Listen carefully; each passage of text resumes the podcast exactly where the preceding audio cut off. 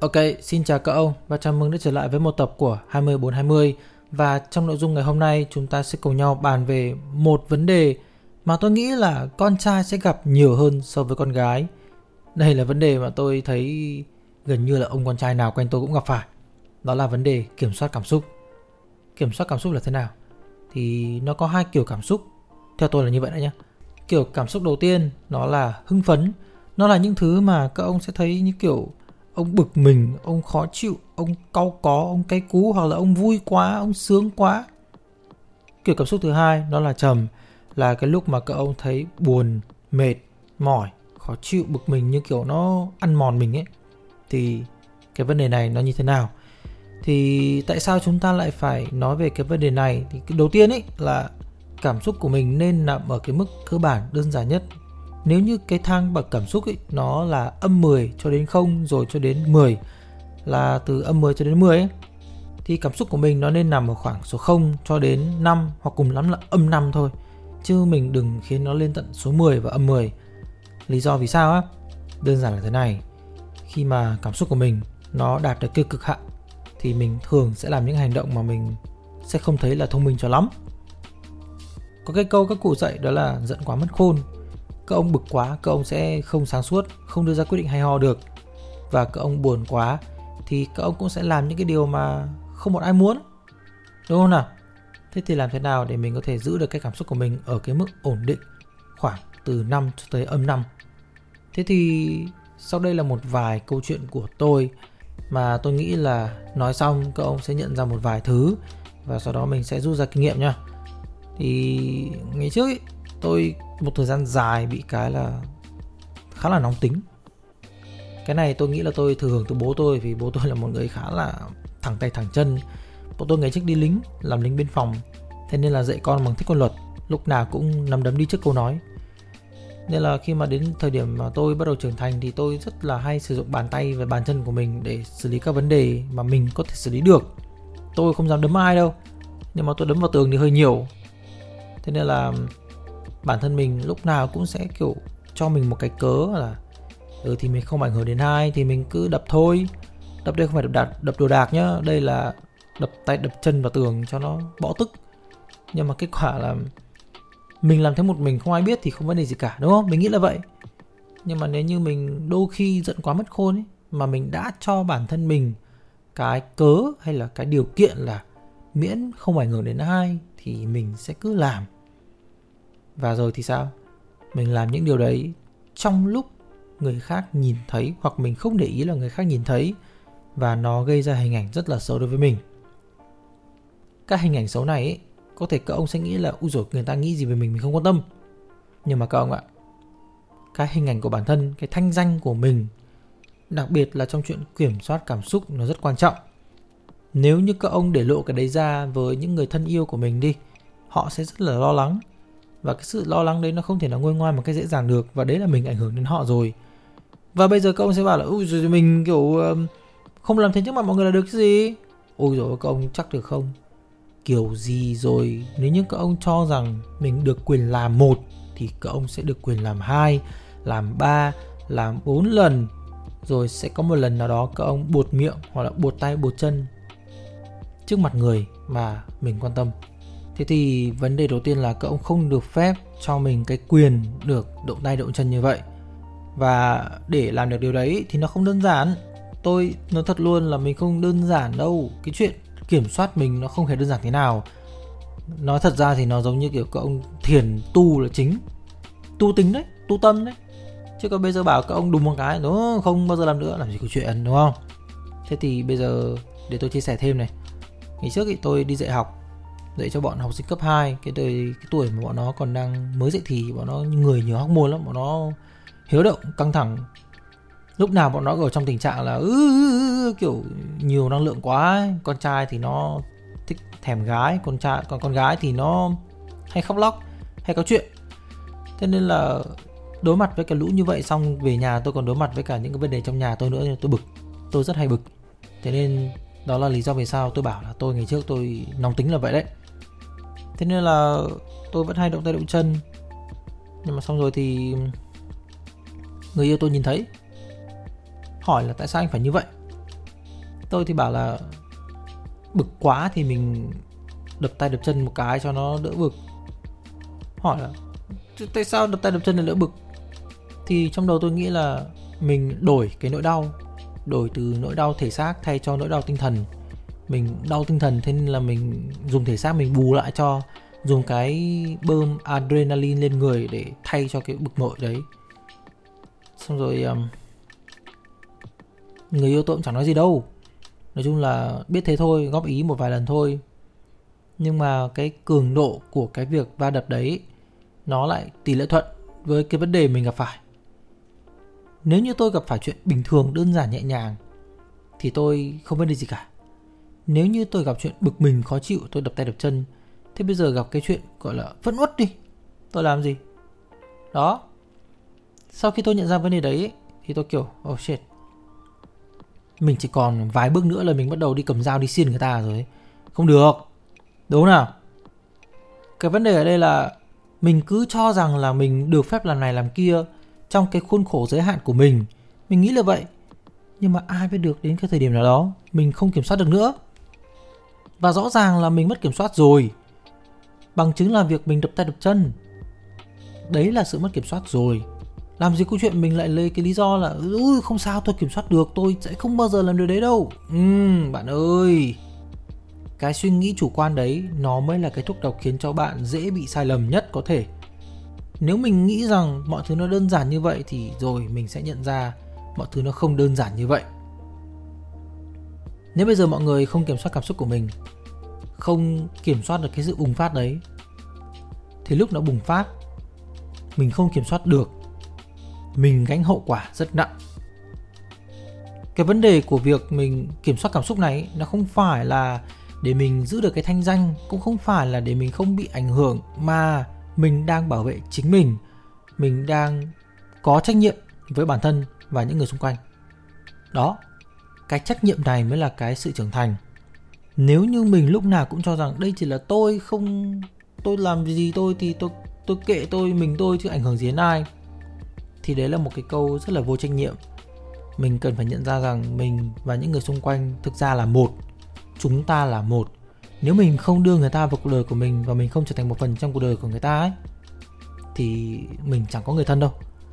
Thế nên khi mình tự làm đau bản thân mình mình bục phát như vậy thì những người xung quanh cũng sẽ bị ảnh hưởng bằng cách này hay cách khác kể cả mình có giấu kín đến mấy nhá.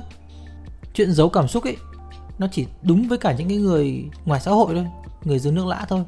Còn với những người thân của mình, gặp mình hàng ngày, người ta nhìn cái biết ngay cậu ông nghĩ cậu ông giấu được à? Làm gì có chuyện mình giấu được cảm xúc? Đúng nào? Thế nên từ nãy giờ tôi nói là cái việc kiểm soát cảm xúc nó quan trọng vì nhiều lý do lắm. Một trong số đó là bởi vì mình là một phần của mọi người và ngược lại cũng như thế. Thế nên các ông đừng nghĩ đến chuyện giấu nó ảnh hưởng. Các ông cũng đừng nghĩ đến việc là các ông xả vào cái gì đó. Nó ảnh hưởng. Hãy tìm cách để mình chế ngự nó và chuyển hóa nó. Thế thì ờ, chế ngự với cả chuyển hóa là cái gì và như thế nào? Thì đây là cái kinh nghiệm và chia sẻ của tôi này. Đầu tiên ấy, mình đừng coi rằng chuyện đấy nó là chuyện lớn. Nghe dễ đúng không? Ừ nghe có vẻ dễ. Khi gặp chuyện lớn rồi cậu mới bảo ừ chuyện này không lớn. Nó, thực ra thì tất nhiên là chuyện lớn là chuyện lớn, nhưng mà đừng khiến cho nó ảnh hưởng đến mình quá mức như vậy. Bởi vì, thứ nhất nhá, nếu như các ông là đàn ông con trai thì mình luôn luôn phải cố gắng giữ cái đầu lạnh để xử lý vấn đề. Cái đầu nóng chả làm được gì đâu. Còn nếu như là con gái thì phải nhớ rằng phụ nữ là người đứng sau mọi thằng đàn ông, đứng sau không phải là phụng sự nó nhé đứng sau là để điều khiển nó. Nếu như mình không nhìn được rõ vấn đề, nhìn được thấy mọi thứ từ trong ra ngoài thì mình làm sao mình có thể điều khiển được những cái thằng trước mặt mình, đúng không? Mình cần phải hiểu. Trong mọi tình huống, mình cần phải cố gắng giữ cái đầu lạnh để biết tường tận mọi thứ đang diễn ra như thế nào, để đưa ra giải pháp giải quyết. Chứ không phải là mình bực mình lên xong mình không không tác dụng gì cả. Cãi nhau, mắng nhau, chửi nhau không phải là cách để xử lý vấn đề, không phải là cách để giải quyết vấn đề. Và ngay cái câu đấy thôi, các ông cũng đã hiểu là cái cách để mình đối mặt với cái chuyện bùng phát cảm xúc là thế nào rồi. Hãy luôn luôn nghĩ đến cách giải quyết vấn đề, chứ đừng bao giờ bực, ok? Thế thì ờ, đầu tiên mình có thể chốt lại là cách để kiểm soát cảm xúc, đó là nghĩ đến giải quyết vấn đề. Làm thế nào để giải quyết vấn đề này? Mình hãy cố gắng giữ mình ở vị trí bình tĩnh để tìm ra cách giải quyết vấn đề, ok? Thứ hai, cái việc đừng coi nó quan trọng quá ấy. Nó không chỉ mỗi cái việc là mình phải cố gắng giải quyết vấn đề mà nó có một cái mà tôi nghĩ rằng cái này là đến từ ông anh của tôi. Ông ấy nói câu này mà đến tận bây giờ tôi cũng không quên được. Đó là một bài học rất là giá trị rất là quý giá luôn. Ông bảo với tôi là 10 năm trước mày làm gì? Hồi đấy tôi 24 tuổi. 10 năm trước tôi um, 14 tuổi. 14 tuổi làm gì mày? 14 tuổi em uh, học lớp 9 Lớp 10 Ừ rồi lớp 9 lớp 10 Thế thì vấn đề lớn nhất của lớp 9 lớp 10 là gì? Kiểu cái vấn đề kinh khủng nhất có thể xảy ra ở độ tuổi đấy là gì? Nếu lớp 9 chắc là thi trượt cấp 3 Còn nếu mà lớp 10 thì chẳng vấn đề gì cả. Chắc là bị bạn bè ghét hoặc là bị điểm xấu thôi Điểm 3 điểm 4 thôi Về bố mẹ đấm thôi. Sau ông hỏi tôi là Thế bây giờ mày nhìn lại vấn đề đấy mày có thấy nó quan trọng đâu Không? Không Thì cấp 3 dễ mà. Điểm xấu thì chẳng vấn đề mẹ gì cả. Chết thì cũng không bị đuổi học. Mình có phải học ngu éo đâu đúng không? Thế ông bảo là bây giờ mày tưởng tượng mày 10 năm nữa đi. Mày 34 tuổi mày nhìn lại thời điểm này. Vấn đề lớn nhất của mày thời điểm này nó cũng tương tự như cái đợt mày nhìn từ 24 xuống 14 nó chẳng là gì cả. Khi mình nhìn từ tương lai xuống mình sẽ thấy là những cái gì mình đang gặp phải ấy, nó nhỏ bé lắm, nó bé tí, nó chả là vấn đề gì cả. Bởi vì ở tương lai mình giải quyết được rồi, và mình làm được, và mình trưởng thành hơn, và mình phát triển hơn. Thế nên những cái mà thời đấy mình tưởng rằng là nghiêm trọng, quan trọng, khổng lồ, khủng bố, thì đến sau này mình cũng thấy nó bình thường mà thôi. Và đấy là cái bài học đã thay đổi rất nhiều cái suy nghĩ của tôi. Thứ nhất là thế này, bất cứ khi nào tôi gặp chuyện gì đi chăng nữa, tôi cũng nghĩ ngay nó có ảnh hưởng đến mạng sống của mình không? Không gì thì cứ bình tĩnh xử lý. Còn nếu nó nó ảnh hưởng mạng sống thì thì thôi. Kiểu chịu ung thư chịu. Đúng không nào? Ờ, hồi tôi tốt nghiệp đại học năm cuối đại học tôi bị lao phổi cấp tí chết. Đấy là lúc mà cảnh à nhưng không phải cảnh sát tôi nhầm. Đấy là lúc mà bác sĩ bảo với tôi là tôi bị ung thư giai đoạn 1 nghe sai vãi trường bởi vì bác sĩ quét chụp CT chụp cắt lớp ra cái khối cái khối u trong phổi của tôi mà. Nhưng mà may quá nó không phải là khối u nó là một cái cục nhờn của vi khuẩn vi trùng của con khuẩn lao. Thế nên là may quá. Tôi không bị ung thư tôi chỉ bị la phổi cấp sắp chết thôi. Và thời điểm đấy thì nó đúng thực sự là rất là đáng sợ rất đáng lo ngại. Nhưng bây giờ tôi ờ, uh, 29 tuổi rồi tôi cách thời điểm đấy là khoảng 5 6 năm rồi, tôi thấy nó bình thường, chả vấn đề gì cả. Đó. Bây giờ tôi nói thế này với các ông ấy, các ông có thể hiểu thế này. Chuyện mình đang gặp phải, cái nhân vật mình trong tương lai nó thấy là bình thường, thì mình cũng nên thấy bình thường, bởi vì mình nên hiểu là chuyện gì rồi cũng sẽ giải quyết được. Trừ khi nó là chuyện liên quan đến mạng sống nhá, kiểu nó dí ra vào cổ mình ấy. Thôi bạn ơi, bạn muốn lấy cái gì bạn lấy đi. Tôi giữ cái mạng này đây ví đây. Anh hùng dơm chết đấy, nên là tôi không dám làm anh hùng dơm đâu, tôi chỉ là dám là người bình thường thôi, tôi sợ lắm. Hiểu không?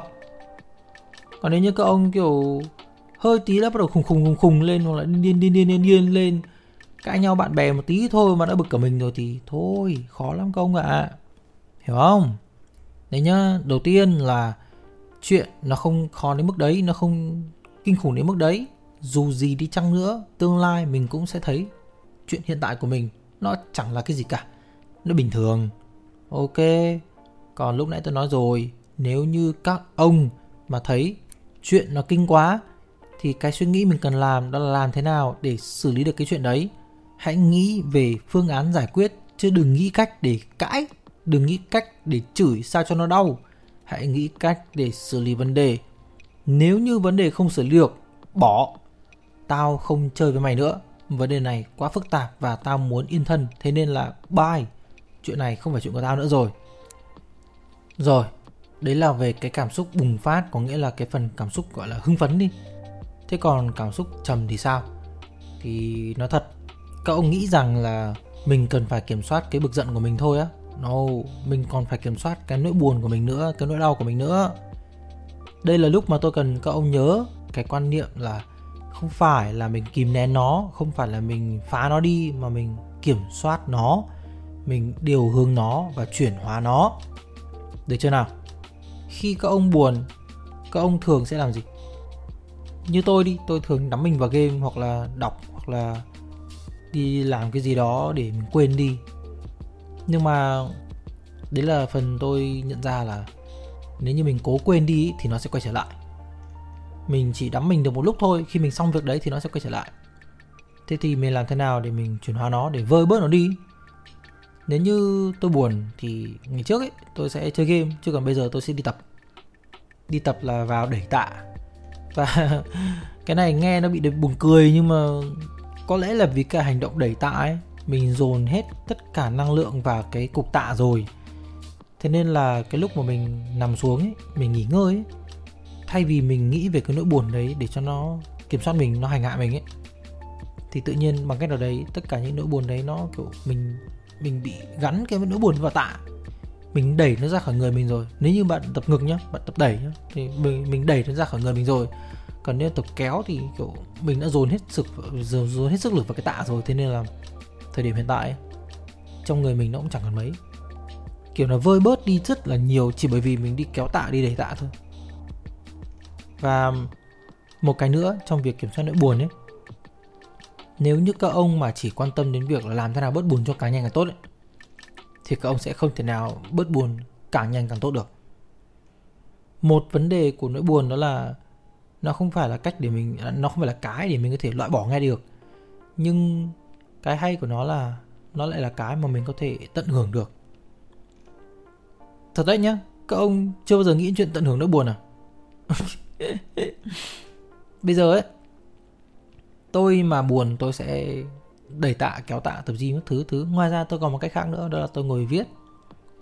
Tôi viết nó ra thì tôi viết bằng content hoặc tôi viết vào nhật ký. Tôi thì bây giờ không viết nhật ký nữa nhưng mà cái đợt mà cuối 2019 đợt tôi rất là buồn vì nhiều chuyện nó xảy ra cùng một lúc. Thì tôi đã viết nhật ký khá là nhiều. Với cá nhân tôi ấy, thì cái việc viết ấy nó không chỉ là cái cách để mình sắp xếp lại suy nghĩ, mà còn là cách để mình nhìn lại vấn đề. Khi viết, mình không thể nào viết lung tung được. Viết kiểu con cá màu vàng biết chạy bộ trên núi, nó làm gì có chuyện viết như thế. Khi mình viết là mình đã phải nghĩ làm thế nào cho nó có mạch lạc nhất có thể rồi. Thì cái việc viết ấy, nó sẽ khiến cho mình nghĩ thoáng hơn, nghĩ thông hơn, nghĩ về cái vấn đề của mình, sao cho nó gọn nhất có thể. Nó, cái nhỉ? Gãy gọn à? Nó gọn gàng. Gọn là gọn gàng đi. Đấy. Khi buồn, có thể viết, có thể thất tạ. Quan trọng là mình tìm cách mình tận hưởng cái nỗi buồn đấy để mình làm cho nó mềm ra, chứ còn cậu không thể xóa được nỗi buồn đâu. Về cơ bản, khi mà tôi nói việc kiểm soát hưng cảm và kiểm soát trầm cảm, nó là cảm xúc cao và cảm xúc thấp của con người. Mình không tránh được, mình không thể nào xóa được nhưng mình có nhiều cách để mình mình xoay chuyển nó. Mình làm cho nó nhẹ hơn. Và tất nhiên cũng như với việc cảm xúc hưng cảm mình cũng có thể tìm cách giải quyết nó. Các ông buồn vì chuyện gì? Các ông buồn vì vấn đề gì? Tìm cách giải quyết nó tìm cách giải quyết vấn đề. Ví dụ các ông buồn bởi vì ông cãi nhau với ai đó gì? Tìm cách nói chuyện lại với họ xin lỗi họ. Nha yeah, chủ động xin lỗi trước. Cái cái điều đấy nó nó thể hiện sự trưởng thành rất là lớn luôn cái người mà không nói lời xin lỗi tôi nghĩ nó thật luôn đó là hơi thiếu trưởng thành. Còn cái người biết nói lời xin lỗi mặc dù mình không sai ấy trưởng thành hơn rất là nhiều. Xin lỗi ở đây nó không phải là ôi bạn ơi tôi xin lỗi vì tôi sai rồi như kiểu mình không sai nhưng mình vẫn nhận sai không. Xin lỗi ở đây là bạn ơi tôi xin lỗi bởi vì mẹ, chúng mình đã để mối quan hệ này nó bị đi nhầm hướng. Mình nên tạo ra mối quan hệ sao cho nó đẹp nhất cho cả hai. Bây giờ tôi xin lỗi trước rồi mình có thể giải quyết vấn đề với nhau được không? Chứ không phải mình cứ để đây để mình cãi nhau, mình hận thù nhau, mình ghét nhau, không được. Không không ổn trong thời gian dài. Nếu mình chơi được với nhau thì mình chơi được với nhau, còn nếu không thì thôi. Cho nhau cái đường đi đi, chứ còn như thế này không ổn. Đấy, kiểu thế. Mình hoàn toàn có thể xoay chuyển vấn đề sao cho mình thấy ổn nhất và mình xử lý được vấn đề vui hay buồn? Không quan trọng. Quan trọng là các ông xử lý cái vui, buồn đấy như thế nào để mình luôn luôn ở trong trạng thái thoải mái, để mình xử lý vấn đề một cách tĩnh lặng một cách êm ái một cách thông thái một cách trưởng thành nhất. Và đến đây thì tôi nghĩ tôi sẽ phải bổ sung thêm một mẩu nhỏ nhỏ về cái thứ được gọi là kiểm soát con người mình. Thì cá nhân tôi ấy, tôi tôi là một đứa có nhiều cảm xúc gọi là đa cảm đi. Thế nên là tôi khá là dễ rơi vào trạng thái mình bị cuốn theo cảm xúc mình làm việc. Và thế là không hay thế nên, trong quá trình trưởng thành, tôi đã học được một chiêu trò từ khi tôi học Phật pháp. Thì nó đơn giản như này thôi. Các ông khi mà đang có chuyện gì đó ấy, việc đầu tiên cần làm, dừng lại hết, không làm gì cả. Các ông có thể đứng, có thể ngồi, có thể ở trong trạng thái nào, tùy. Nhưng mà việc ông cần làm đó là hít thở nhá, hít, rồi thở và cố gắng nghe một âm thanh duy nhất. Ví dụ, tôi đang ngồi trong phòng điều hòa, bây giờ tôi sẽ cố gắng nghe cái quạt điều hòa. Cái quạt điều hòa nó càng ngày càng rõ ràng. Nếu như tôi nghe được cái tiếng điều hòa đấy một cách tập trung, tôi có thể chỉ nghe mình cái tiếng điều hòa thôi. Không nghe thấy bất cứ âm thanh nào khác hết. Tôi sẽ không nghe thấy cái gì ngoài cái tiếng điều hòa đấy. Ví dụ tôi đang ngồi trong lớp, tôi nghe tiếng quạt ví dụ tôi đang đứng ngoài đường tôi nghe tiếng xe cộ. Ví dụ như tôi đang ngồi trong nhà im lặng không có gì cả, tôi nghe tiếng thở, tiếng tim của mình.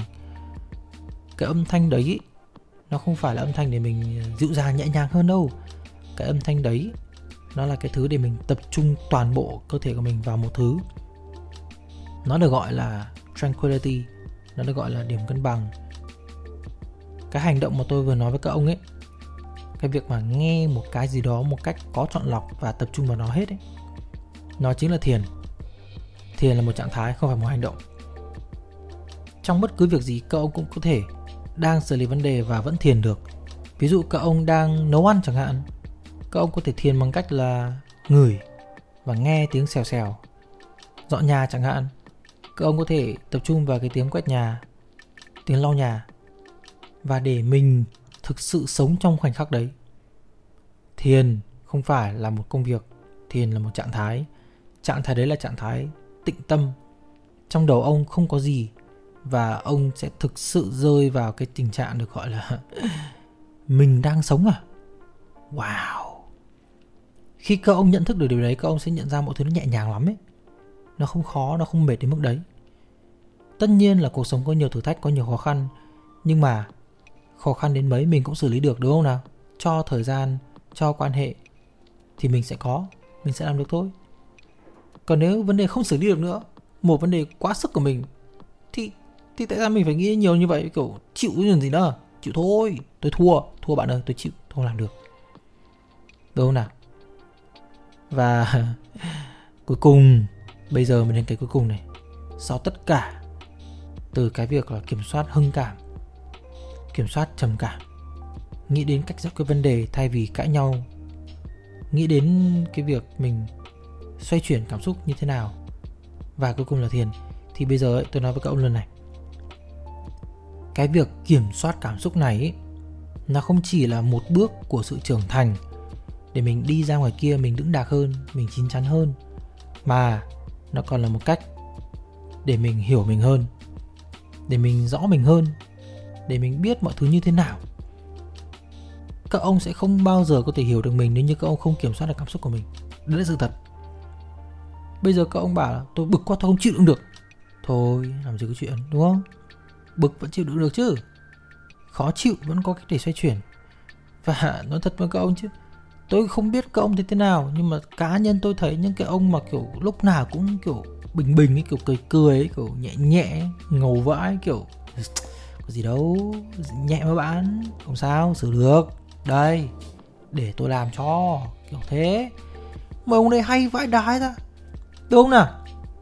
Thế nên nếu như các ông đang ở độ tuổi đôi mươi mà các ông có những cái chuyện bực mình hay là buồn hay như nào chăng nữa ấy, có thể hãy sử dụng những cái lời tôi vừa nói từ nãy tới giờ và cùng nhau trưởng thành hơn. Ok? Được rồi à, đến đây chắc là tôi chia sẻ thế đủ rồi nhá còn các ông thích kiểu gì ờ, có cái ờ, chia sẻ gì hoặc là thấy hay ho gì comment trong phần bình luận bên dưới hoặc là trả lời cái câu hỏi tôi để trong Spotify là các ông muốn chia sẻ, chia sẻ tâm sự gì trong tập tiếp theo hay không thì cứ để vào trong đấy. Tôi sẽ nhận cái ý kiến đó và tôi sẽ đưa vào trong các tập podcast tiếp theo. Ok, cảm ơn các ông đã lắng nghe và hẹn gặp lại trong lần tới. Peace.